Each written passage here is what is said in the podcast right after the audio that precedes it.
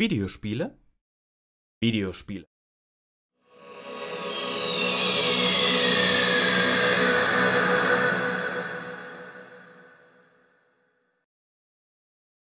Hallo, liebe Leute, herzlich willkommen zu Folge 7 von Stadia Stuff. Ich bin Philipp und wenn euch der Krempel hier gefällt, dann abonniert doch sehr gerne den YouTube-Kanal, äh, drückt auch gerne die Glocke und wenn ihr das Ganze lieber als Audio-Feed haben wollt, dann abonniert auch sehr gerne den Podcast. Der heißt nicht wie der Kanal. Äh, das fängt ja gut an. Der heißt nicht wie der Kanal Cloud Gedöns, sondern wie diese Show hier Stadia Stuff. Ähm, könnt ihr in eigentlich jedem Podcatcher abonnieren.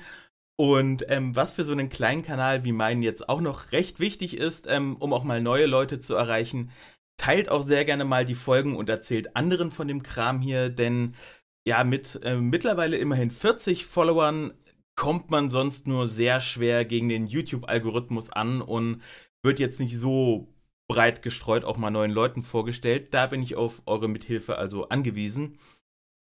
Und ansonsten, bevor wir äh, wirklich anfangen, gibt es noch eine kleine organisatorische Sache vorweg. Ähm, nächste Woche gibt es nämlich keine Folge Stadia Stuff. Da habe ich nämlich äh, endlich mal wieder Dreharbeiten seit ja, knapp, knapp einem Jahr, den die Pandemie das jetzt unmöglich gemacht hat. Und ich schaffe es jetzt auch nicht, in der nächsten Woche da was vorzuproduzieren. Ähm, deswegen entfällt nächste Woche die Folge. Dafür kommt dann in zwei Wochen Stadia Stuff endlich wieder gewohnt, so wie es sein soll. Äh, nämlich samstags 10 Uhr als YouTube-Feed für den äh, als YouTube-Video die Podcast-Version in der Regel so zwei bis drei Stunden früher in der Nacht. Beziehungsweise früher am Morgen, damit alle, die auf automatisch Downloaden eingestellt haben, auch beim Aufstehen dann direkt die Folge in ihrem Podcatcher haben. Und ja, damit ist, glaube ich, das Organisatorische, was vorweg jetzt sein musste, äh, abgearbeitet. Und ähm, wir fangen heute äh, ganz normal an in die Folge und wir beginnen wie immer mit meinem Spiel der Woche und das ist dieses Mal Little Nightmares 2. Äh, falls ihr die Folge vor zwei Wochen geguckt habt, da habe ich Teil 1 gehabt äh, als Spiel der Woche und zwar in Vorbereitung darauf, dass der zweite Teil ähm, na, in Stadia Pro Abo reinrotiert ist und ich da Bock drauf hatte, das zu spielen. Und ähm, ja, dann hatte ich jetzt eine Woche pausiert, damit es nicht zu viel auf einmal äh, von Little Nightmares für mich ist. Hatte jetzt aber schon Bock, äh, Teil 2 auch noch zu spielen und habe das jetzt die Woche einfach mal gemacht. Und man spielt in diesem Spiel nicht mehr Six, sondern eine neue Figur namens Mono und ist über weite Teile des Spiels nicht allein unterwegs, sondern hat Begleitung. Und es ist jetzt zwar, glaube ich, kein großes Geheimnis, ähm, wer denn die Begleitperson ist, die äh, da oft mit auftaucht, aber ich sag's aus Spoilergründen trotzdem nicht, falls sich da jemand geschafft hat, äh, spoilerfrei zu halten und das einfach noch nicht wissen möchte. Äh, lassen wir es dabei. Es gibt eine Figur, die relativ häufig auftaucht und mit der man zusammen äh, in den Leveln unterwegs ist. Und ja, grafisch baut das ganze Spiel auf dem ersten auf. Also man erkennt äh, deutlich, dass es weiter in der Engine bleibt und immer noch eine verdammt schöne Optik hat, die so ein bisschen was Puppenhaushaftiges für mich hat. Und es hat so ein paar Fortschritte in der Grafik gegeben, wie ich finde. Also sie kommt mir etwas detaillierter vor, als das in Teil 1 ist. Ähm, und es hat sehr, sehr schön gestaltete Areale, die mir persönlich sogar noch einen Ticken besser gefallen als die Areale in Teil 1. Und die fand ich schon richtig nice. Ähm, die sind jetzt vom, äh, auch wie äh, Teil 1 das der Fall war, jetzt vom Leveldesign, was da so drin ist, jetzt nicht so die mega kreativsten Sachen, aber vom Artdesign und von dem, äh, von den Settings, durch die man sich da bewegt, finde ich, ist das wirklich richtig toll und äh, auf einem sehr hohen Niveau, für mich, wie ich finde. Und es ist, glaube ich, eher eine Geschmacksfrage, ob einem da Teil 1 oder Teil 2 die Setpieces, durch die man sich bewegt, da besser gefallen. Für mich war Teil 2 noch mal einen Tacken hübscher als Teil 1. Ähm, ein Nachteil der Grafik, der ist ebenfalls aus dem ersten Teil geblieben, beziehungsweise ein Nachteil der Streaming-Technik, denn auch Little Nightmares 2 ist wieder ein sehr, sehr dunkles Spiel, was äh, die Lichtverhältnisse angeht. Und das bedeutet, dass ihr auch wie im ersten Teil ähm, Kompressionsartefakte habt, die besonders in sehr dunklen Stellen den optischen Gesamteindruck dann halt doch schmälern. Das stört jetzt zwar nicht zu sehr, wie ich finde, aber ja, Kompressionsartefakte mindern ihn halt trotzdem schon den Gesamteindruck. Das sieht, glaube ich, auf nativer Hardware ein bisschen besser aus, denn ja, äh, Videostreaming, das merkt man ja auch bei Netflix und äh, den anderen Streaming-Anbietern äh, für Filme und Serien, das ist Videostreaming und schwarz oder sehr dunkle Stellen. Es ist einfach sehr schwierig, das darzustellen und da hat man eigentlich immer Kompressionsartefakte und es ist aufgrund der Kompression, die nötig ist, um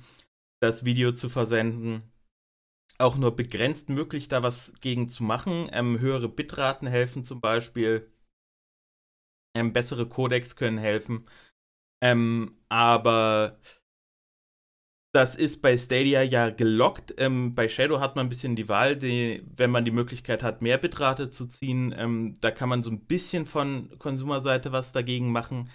Äh, ist technisch bedingt bei Stadia nicht möglich. Und ähm, ja, dadurch habt ihr da wenig Einfluss drauf.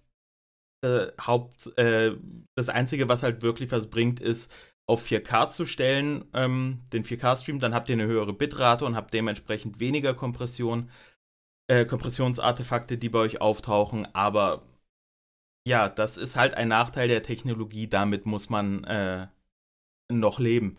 Äh, kann man jetzt nur begrenzt was gegen tun. Ist aber auch, wie gesagt, zwar an ein paar Stellen nicht so schön, aber macht das Spiel nicht kaputt. Gottes Willen, überhaupt nicht.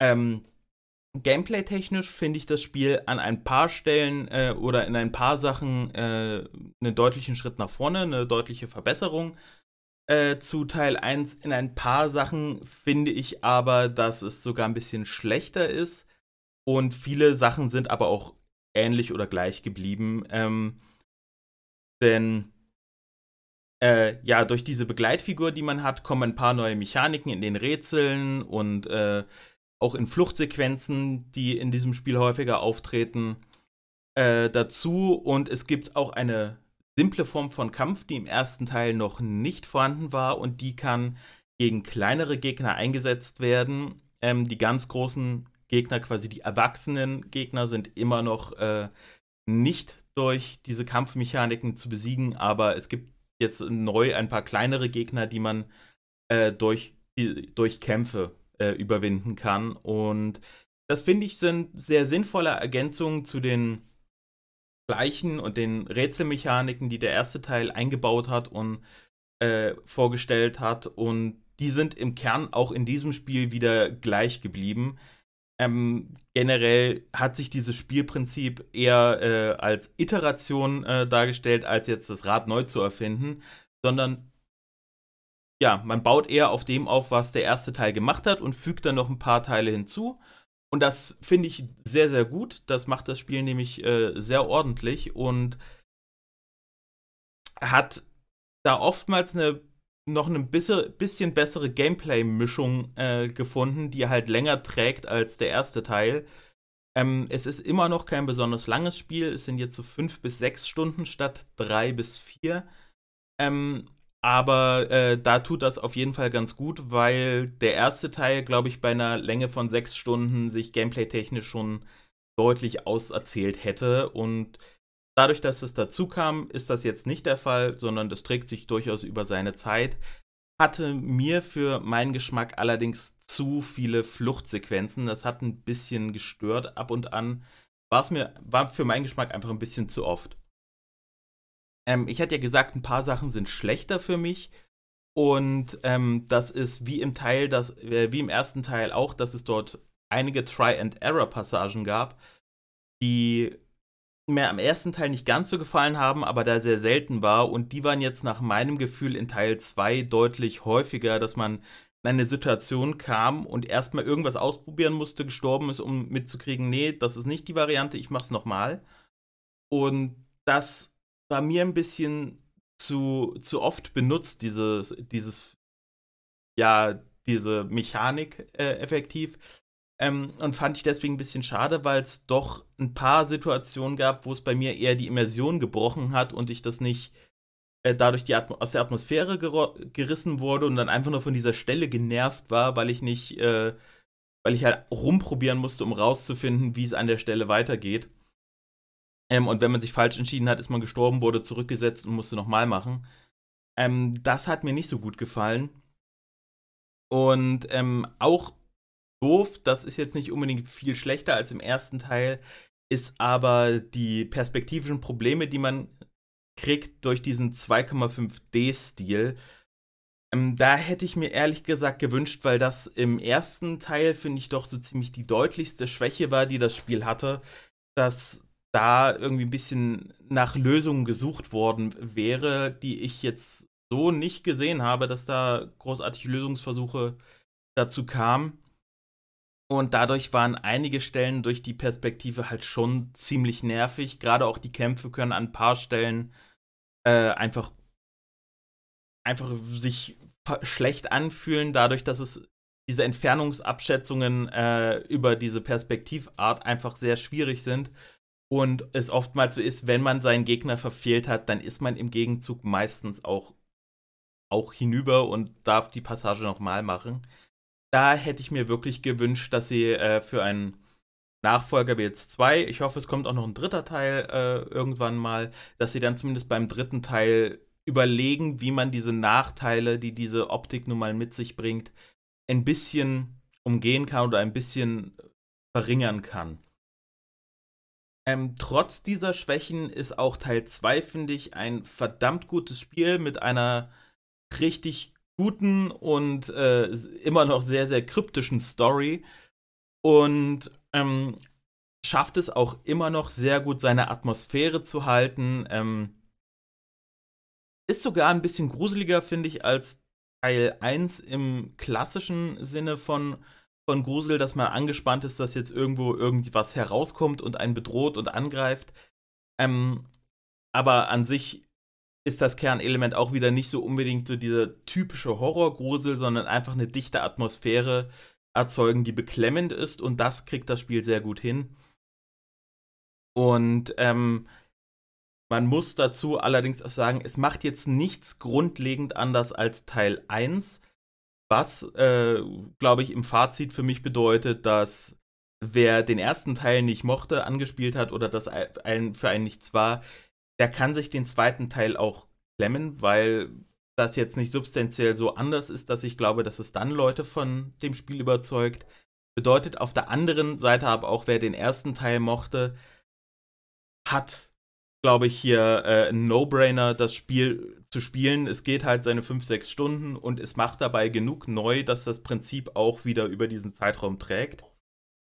Ähm, ich finde es sehr schön, dass sie da einen guten Ausstiegspunkt finden. Ähm, also, dass sie die Spiele nicht zu lang ziehen. Diese fünf Stunden sind wirklich genug. Dann hat man die Story gesehen, dann hat man auch das Spielprinzip durch. Und da finde ich es sehr schön, dass sie als Entwickler den Punkt, äh, einen ganz guten Punkt finden, um zu sagen, gut, hier ist das Spiel fertig, jetzt hören wir auf. Und jetzt nicht versuchen, über Gameplay-Streckungen irgendwie zu sagen, ja, es ist zehn Stunden, weil zehn Stunden Spiele verkaufen sich besser, blablabla, sondern da wirklich gesagt wird, so, die Geschichte ist vorbei, Ende. Ähm, das gefällt mir wirklich gut und ähm, ja, äh, wer Teil 1 mochte, dem lege ich das sehr ans Herz. Mir persönlich hat Teil 1 sogar noch ein bisschen besser gefallen, weil es eben neuer war für mich. Ähm, der zweite Teil hat aufgrund seiner Ähnlichkeit zu Teil 1 dadurch schon ein bisschen Gewöhnung hatte. Aber es ist immer noch ein verdammt gutes Spiel und denke ich mal, auch Geschmacksfrage, ob einem da der erste oder der zweite Teil besser gefällt, aber auch so die Gesamtzeit beider Teile lohnt sich, äh, sich dort durch diese acht bis neun Stunden mal durchzuspielen, die beide Teile zusammen dauern, ähm, weil das war, finde ich, doch ein sehr schönes Erlebnis. Ähm, wenn ihr Teil 2 schon gespielt habt, äh, kennt ihr natürlich auch, was jetzt an Aufforderungen kommt. Schreibt mir gerne in die Kommentare, wie ihr das Spiel fandet. Ähm, das würde mich nämlich sehr interessieren, äh, ob euch eins oder zwei besser gefallen hat und ähm, in den Kommentaren dann bitte, wenn dann mit Spoiler, äh, äh, mit Spoilerwarnung für alle, die es noch nicht gespielt haben, gerne auch mal, äh, was ihr von der Storyline und der Lore haltet des Spiels, weil die finde ich ist wirklich fantastisch geworden. Ähm, sowohl bei 1 als auch 2. Das ist so eine coole Welt, dass ich auch jetzt direkt nach diesen zwei Spielen mir wünsche, dass es nicht zu lange dauert, bis auch noch ein dritter Teil kommt. Ähm, weil ich finde es richtig geil, mich in der Welt zu bewegen. Ähm, ja. Das dazu. Äh, so viel zu Little Nightmares 2. Ich guck mal auf die Uhr. Ja, war jetzt ähm, auch ein relativ längeres Review. Ich gucke mal, das, das wird so nicht immer so sein. Das war jetzt die letzten drei Male äh, eher durch Zufall so, dass es ein bisschen ausführlicher geworden ist. Das wird in Zukunft auch mal wieder ein bisschen kürzer sein, passt aber heute ganz gut, denn ich denke, mit der restlichen Viertelstunde komme ich durch die News durch, was ich dazu so sagen will, was diese Woche passiert ist. Denn es gibt ein bisschen was, es war jetzt aber auch nicht wieder die super aufregende Woche für Stadia, was immer noch ganz okay ist, weil vorher die letzten vier, fünf Wochen einfach so viel mit, auch mit negativer Presse und dann auch falschen Berichten kam. Das war einfach teilweise auch nur nervig, wenn man sich jetzt äh, mit Stadia in dem Maße beschäftigt, wie ich das mache, um halt diese Show hier zu machen.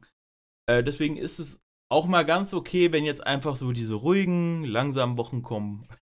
Ähm, wir fangen an, wir besprechen mal kurz den This Week on Stadia Post, die immer am Mittwoch kommen, äh, am Dienstag kommen. Ähm, der war diese Woche wirklich sehr kurz, da gibt es nicht so viel zu sagen. Ähm, es kam diese Woche nur die Ankündigung, das äh, ist mittlerweile jetzt halt auch erschienen. Monster Energy Supercross, die Official Video Game 4, äh, ist jetzt neu für Stadia rausgekommen. Und irgendwie mag ich den Namen, weil der ist saulang und sperrig ähm, der ergibt sich halt daraus, dass es das Lizenzspiel der AMA Supercross äh, Motocross-Rennserie ist. Äh, die ist eine Rennserie aus den USA, glaube ich, äh, wenn ich das richtig gegoogelt habe. Und deren Hauptsponsor ist nun mal Monster Energy und auch bei der Rennserie ganz groß im Logo drin und hat sich wohl halt Namensrechte für die Videospielversoftung gekauft. Macht also schon irgendwie Sinn. Aber Monster Energy Supercross 4 wäre schon äh, irgendwie, dadurch, dass es halt eine Getränkemarke im Namen hat, irgendwie ein bisschen weird. Äh, wäre aber noch okay, aber dass nur dieser Namenszusatz der Official Video Game dazu kommt, ist einfach sehr schön, wenn man das lang ausspricht. Ähm, zum eigentlichen Spiel kann ich nicht wirklich was sagen, denn ich habe davon nicht besonders viel gespielt. Ich habe den Vorgänger, also den dritten Teil, auf Magenta Gaming mal angespielt und das war offen gestanden einfach nicht so meins, weil das wirkte zwar wirklich solide auf mich, äh, was ich so gar nicht unbedingt erwartet habe. Ich habe es einfach mal Interesse halber reingeschmissen. Und ist aber eher so in die Richtung Simulation von meinem Gefühl gewesen. Und da macht mir bei sowas eher so die Arcade-Schiene Spaß, wenn ich nach spätestens fünf Minuten so grundlegend die Steuerung gerafft habe und schon ein bisschen damit rumfahren kann äh, und es dann eher ein bisschen abgespaceder wird. Ähm, deswegen kann ich da die allgemeine Qualität der Spiele gar nicht schwer, gar nicht so gut einschätzen. Hatte dann mal so ein bisschen auf Reviews geguckt von äh, anderen, die waren so, so im soliden Bereich, sodass es für Leute, die sich für Motocross interessieren, tatsächlich hier ein ganz cooles Spiel sein könnte. Ähm, die Reviews sagten aber auch, dass es nicht großen Unterschied macht, ob man jetzt Teil 4 oder Teil 3 spielt. Also wenn ihr da ein Spiel kaufen wollt, könnte sich eventuell auch lohnen, ob ihr statt den 60 oder 70 Euro, die jetzt Teil 4 kostet, äh, mal schaut, wie viel denn Teil 3 äh, im Stadia Store gerade kostet und ob das dann vielleicht für euch ausreicht. Ähm, das mal so als kleine Service-Information, weil, wie gesagt, über das Spiel selbst kann ich wenig sagen. Und ansonsten gab es diese Woche auch nur noch ein paar Sales, die mit angekündigt wurden. Und da möchte ich euch eigentlich nur auf Lost Words Beyond the Pages hinweisen. Denn das kostet aktuell rund 10 Euro statt sonst 15 Euro. Und das ist das Spiel meiner Meinung nach absolut wert. Das ist auch die 15 Euro wert und nachdem ich es gespielt habe, hätte ich dafür auch 20 bezahlt. Denn das ist ein extrem storybasiertes Spiel ähm, und die Geschichte wurde von Brianna Pratchett geschrieben. Das ist äh, die Tochter von Terry Pratchett, der die Scheibenweltromane damals geschrieben hat und sie ist auch schon seit vielen Jahren äh, beruflich als Autorin unterwegs und hat halt die Story für dieses Spiel geschrieben und auch wenn dieses Spiel gameplaymäßig nicht besonders anspruchsvoll ist, hatte mich diese Story so sehr mitgenommen und so angesprochen, dass es 2020 tatsächlich mein persönliches Game of the Year war. Ähm, und das Video, wo ihr mich ein bisschen länger darüber quatschen hört, wo ich euch so meine fünf ja äh, Spiele Game of the Year vor des Jahres 2020, so fast ein Satz, aber egal. äh, vorstelle, ähm, das, das packe ich jetzt hier mal in die Infobox. Ich glaube, die Seite oder die Seite, ich komme da immer mit, damit noch nicht so ganz klar, äh, das mir zu vorzustellen, wann ich das wohin packe. Ähm, jedenfalls, das kommt in die Infobox, falls ihr da mich länger über das Spiel quatschen hören so, wollt. Äh, ich finde es fantastisch und jeder, der sich für Story-Spiele interessiert, dem würde ich das empfehlen, das mal zu spielen. Und das war es dann auch dazu. Wie gesagt, Infobox, äh, anderes Video, kommt noch mehr dazu. Und ja, das war eigentlich so der, ja, der This Week on Stadia Post. Mehr war da jetzt nicht so großartig drin und deswegen gehen wir mal äh, weiter zu einem Next Up on Stadia Post. Die gibt es ja jetzt auch immer mal unregelmäßiger, äh, das nochmal außerhalb dieses This Week on Stadia Roundups, was immer dienstags kommt, nochmal ein zweiter Blogpost mit Spieleankündigungen rauskommt und da gab es jetzt diesen Donnerstag nochmal was. Ähm, und zwar war das erste Spiel, was angekündigt wurde, ähm, noch ohne genaues Erscheinungsdatum Blue Fire. Das ist im Februar für Switch und PC erschienen und kommt jetzt also auch zu Stadia. Wann genau, weiß ich nicht. Ich würde jetzt einfach mal auf einen Release im April schätzen. Wenn wir Glück haben, haben sie es sich direkt als Pro geschnappt. Ähm, vielleicht aber äh, kommt es dann auch irgendwann so im April, vielleicht Mai. Mal gucken. Ähm, das wirkt so ein bisschen, das Spiel, als hätte man Anleihen aus Breath of the Wild genommen dann so ein bisschen äh, so Mittelalter-Fantasy äh, und äh, Darstellung genommen und dann einen sackschweren 3D-Plattformer draus gebaut. Ähm, das Spiel ist optisch, also von seiner Grafik her, jetzt nicht so ganz mein Stil. Aber diese Sprungpassagen und diese Kampfpassagen, die in den Trailern gezeigt wurden und was ich mir dann zu dem Spiel noch angeguckt habe, da habe ich trotzdem irgendwie richtig Bock drauf, das mal zu spielen. Ähm, das sah halt, das sieht wirklich nach sehr, sehr viel Spaß und auch nach sehr, sehr viel Frust aus. Ähm, also da haben sie einige Sprungpassagen gezeigt, die so im 3D-Plattformer-Bereich äh, doch arg schwierig sind. Ähm, ich habe Blue Fire auf Switch und PC nicht gespielt, auch mir äh, halt auch nur jetzt nur ein bisschen Gameplay angeguckt. Ähm, man kann vielleicht so, weiß nicht, ob das ein richtiger Vergleich ist, hatte aber so ein bisschen das Gefühl, so schwierigkeitsgradmäßig bei ein paar Passagen so Celeste nur als 3D. Äh, Plattformer, um das mal so zu vergleichen, wie sehr ich den Eindruck hatte, dass ich da sehr, sehr, sehr, sehr oft krepieren werde, bevor ich durch diese Passage durchkomme. Ähm, hat ganz gute Kritiken bekommen, ist von ein paar zerrissen worden, von ein paar über den grünen Klee gelobt. Ähm, und ich habe da wirklich Bock drauf, das mal auszuprobieren. Ähm, und das zweite Spiel, was jetzt in diesem Blogpost noch äh, angekündigt wurde, ist Trine 4. Das ist 2019 erschienen, glaube ich, äh, wenn ich mich richtig erinnere. Ähm, ja, doch, das war schon vor doch müsste so um die anderthalb, zwei Jahre her sein, dass das Spiel rauskam. Ähm, ist der vierte Teil von Trine, obviously, und das ist halt eine beliebte Puzzle-Plattformer-Reihe, äh, bei der man mehrere Figuren spielt und dadurch halt auch sehr schön lokalen Koop und äh, Online-Koop-Multiplayer äh, spielen kann.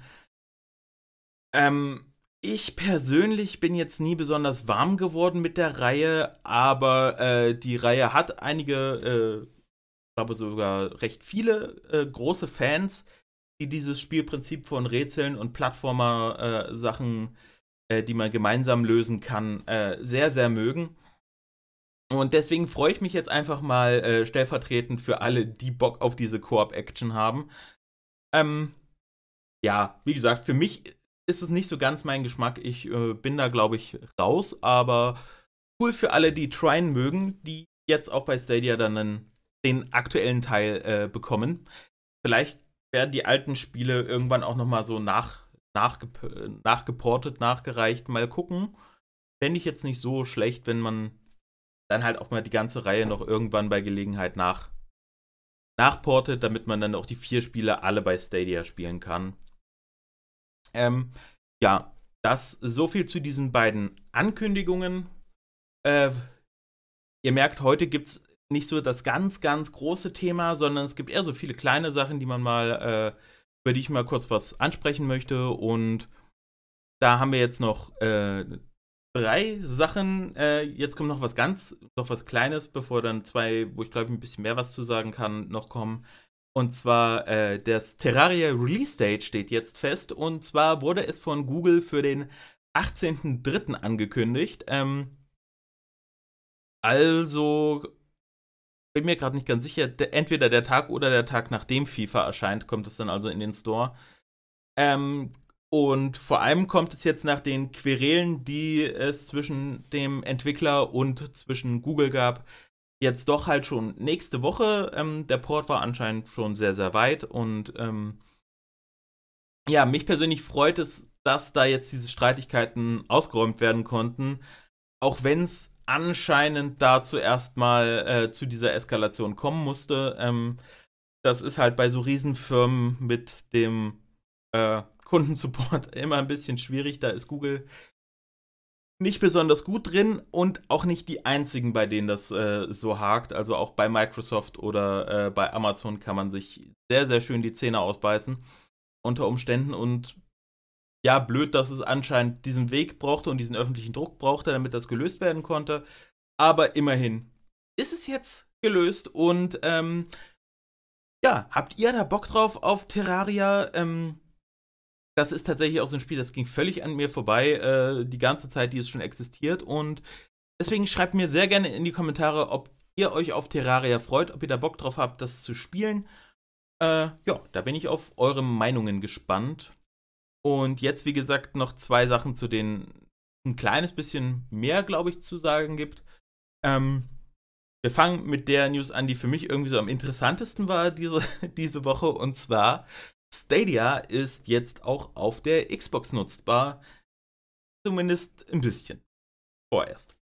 Ähm, und zwar, äh, um das zusammenzufassen, Microsoft will seinen Konsolenbrowser, also der, also der Browser für die Xbox Series und den äh, na, und die Xbox One Familie auch äh, upgraden und ähm, hat deswegen jetzt für ähm, für Testerinnen und Tester eine Alpha-Version äh, des Browsers veröffentlicht, der ja wie der PC Edge Browser ähm, auf dem Chromium auf Chromium basiert ähm, und dementsprechend so die Grundtechnik äh, des Chrome Browsers äh, mitverwendet ähm, die von Google freigegeben ist, um dort Browser drauf zu erstellen. Und das bedeutet, dass dieser Browser demnach auch in der Lage ist, Stadia und auch GeForce Now und eventuell in Zukunft auch Shadow PC äh, äh, zu streamen und zu äh, darzustellen. Und vermutet wird aktuell auch, dass xCloud darüber auf die Xbox gebracht werden soll, denn Microsoft arbeitet ja aktuell ohnehin an einer Web-App für iOS und es könnte dann halt auch direkt als Web-App auf den PC gebracht werden. Da würde man sich, glaube ich, Arbeit sparen, indem man halt das auf Browser basiert einmal angelegt hat und dann kann man das ja auf anderen Geräten ebenfalls verwenden. Ähm, und durch diese Web-App könnte es dann halt sowohl auf den PC als halt auch auf die Xbox gleichzeitig äh, noch gebracht werden. Ähm, und Stand jetzt lässt sich aber von diesen Streaming-Diensten, die irgendwie über den Chrome-Browser verwendet werden können oder irgendwann mal können sollen, ähm, nur Stadia wirklich benutzen, denn es ist, wie gesagt, aktuell noch eine Alpha. Der Browser ist noch nicht fertig gebaut und deswegen benötigt man im Moment, wenn man Zugang zu der Alpha-Version hat, ähm, einen Stadia-Controller, um das zu benutzen. Denn der Xbox-Controller wird Stand jetzt vom Browser nur als Maus und Tastatur interpretiert, damit man sich durch den Browser steuern kann. Und ähm, damit fällt aktuell zum Beispiel GeForce Now-Nutzung weg, weil das ist so nicht, nicht benutzbar. Ähm, aber da sich der Stadia-Controller ja übers WLAN verbinden kann, äh, umgeht er damit so diese Limitierung des Browsers, weil der Controller ja gar nicht mit dem Browser reden muss. Und ähm, lässt sich deswegen ganz normal benutzen. Einige Nutzer und Nutzerinnen haben äh, erwähnt oder haben beschrieben, die das ausprobiert haben, dass sie dafür, nachdem sie Stadia gestartet haben, den Xbox-Controller ausgeschaltet haben, damit der Stadia-Controller auch als Player One erkannt wird. Und ähm, dann ließ sich, sobald man auf der Stadia-Seite war, mit dem Stadia-Controller ganz normal die Seite benutzen. Und mit etwas mehr Patches äh, könnte das natürlich auch äh, dazu führen, dass dann irgendwann der Xbox-Controller richtigerweise als Controller erkannt wird und verwendet werden kann. Und sollte das passieren, und ich hoffe sehr, sehr, dass das passiert, dann hat das hat die Xbox tatsächlich das Potenzial, so die ultimative TV-Gaming-Station zu werden. Ähm, zum einen natürlich durch lokale Darstellung von Spielen, äh, dafür ist sie ja hauptsächlich gedacht. Ähm, aber zum Beispiel auch, indem man dann, also man hat dann seine lokalen Games. Äh, angenommen, ich habe eine Xbox Series S, ich habe mir vielleicht irgendwie ein Spiel über Xbox äh, äh, für die S gekauft, das kann ich dort lokal installieren. Dann habe ich aber ein Spiel, äh, das auf Stadia mit 4K laufen kann und äh, das schafft die Series S aber nicht, weil sie dafür ja als kleine Konsole eventuell zu schwach ist. Äh, dann kann ich das zum Beispiel bei Stadia kaufen und trotzdem über die Xbox starten und spielen. Ähm, Xcloud, ähm, Xcloud dann, wenn ich Sachen nicht installieren will zum Beispiel oder halt im Game Pass direkt nutzen will. GeForce Now für könnte ich dann bei Spielen benutzen, die es entweder auf einer Xbox gar nicht gibt, weil sie PC-exklusiv sind, oder weil ich Raytracing-Effekte benutzen wollte und habe das dann bei Steam gekauft. Ähm, und zukünftig wäre theoretisch auch noch Amazon Luna denkbar, wenn es denn mal in Deutschland ist, weil das ja auch über Web-Apps funktioniert. Ähm, könnten dann damit gezockt werden. Ist, glaube ich, nicht der Punkt, dass es sich lohnt, sich eine Series S oder eine Series X unter den Fernseher zu klemmen, wenn ihr eh nicht vorhabt, lokal äh, Xbox-Spiele zu kaufen und zu installieren.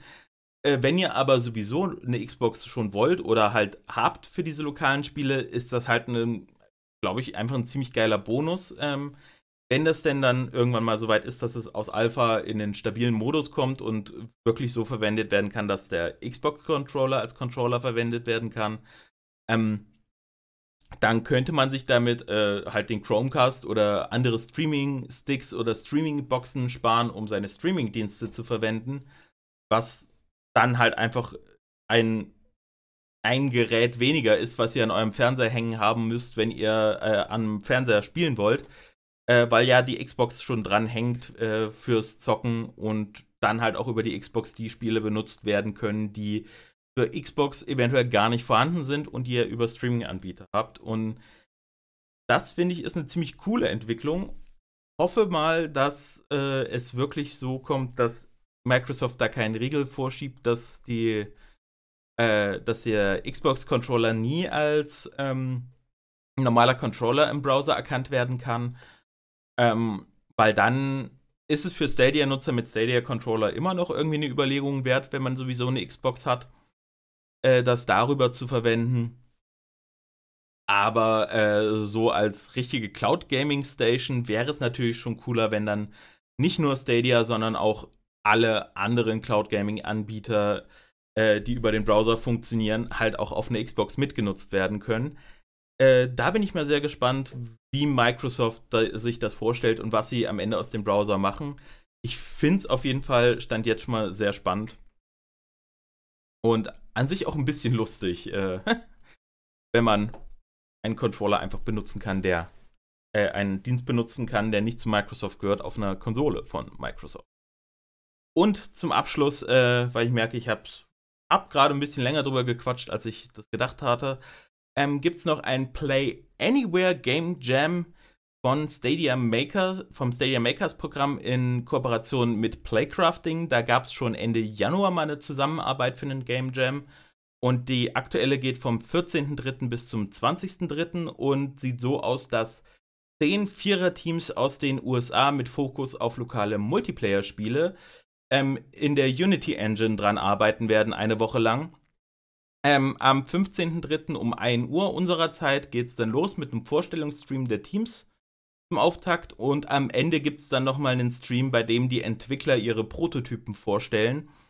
Und wenn Stadia so dieser Spieleidee gefällt, dann können diese Ideen in Stadia Makers Programm aufgenommen werden. Das heißt, sie kriegen von Stadia dann quasi Geld, um das Spiel zu entwickeln und zu veröffentlichen irgendwann. Ähm, und falls Stadia das nicht in das Makers-Programm übernimmt, ähm, verlieren die Entwickler aber nicht die Rechte dran, nur weil es von Stadia finanziert wird gerade, sondern äh, die Entwickler sind danach frei, wenn sie nicht ins Funding übernommen werden, den Prototypen mitzunehmen und äh, bei anderen Publishern vorzustellen oder halt weiter dran zu tüfteln, um es dann irgendwann woanders zu pitchen und doch noch ein fertiges Spiel draus zu machen, wenn die Entwickler denn glauben, dass es, äh, dass das Spiel das Potenzial hat dazu.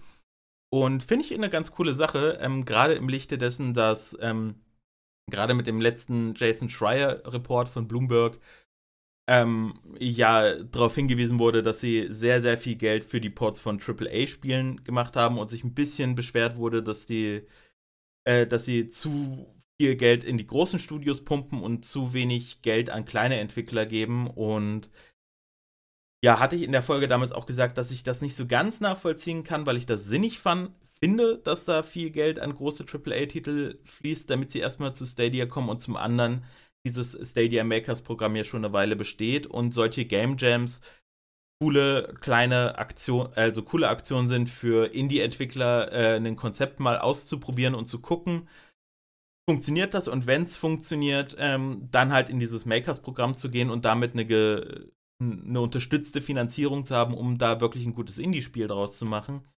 Ähm, Finde ich insofern halt erwähnenswert, dass ja, es ist sehr viel Geld für AAA-Spiele geflossen ähm, von Seiten von Stadia, aber äh, diese Finanzierung für Indie-Titel existiert auch. In welchem Maße das jetzt genau ist, da äh, das weiß ich natürlich nicht. Ich kenne da nicht ihre genauen Finanzpläne. Ähm, aber ähm, ich finde es cool, dass solche Sachen passieren und vielleicht haben wir dann in ein oder zwei, zwei Jahren auch coole neue Stadia-Titel, die dabei herausgekommen sind. Ja. Und das wär's dann für heute. Schreibt mir in die Kommentare, ähm, wie euch die Folge gefallen hat, was ihr von Little Nightmares 2 haltet und auch was ihr von Terraria haltet. Das würde mich mal interessieren. Bei Terraria habe ich nämlich gar keinen Plan. Und ansonsten folgt mir auch sehr gerne auf Social Media. Seit neuestem auch auf Instagram. Ähm, äh, also auch Cloud-Gedöns auf Instagram folgen. Das geht jetzt nämlich. Ähm, auf Twitter at cloudgedons und ähm, bei Facebook für alle, die das noch nutzen, gibt es auch einen Cloudgedöns-Account. Äh, da könnt ihr mir gerne alles folgen, könnt mir da auch gerne Feedback zu da lassen und jo, damit verabschiede ich mich. Ähm, macht's gut und tschüss und bis nächste Woche. Cloudgedöns.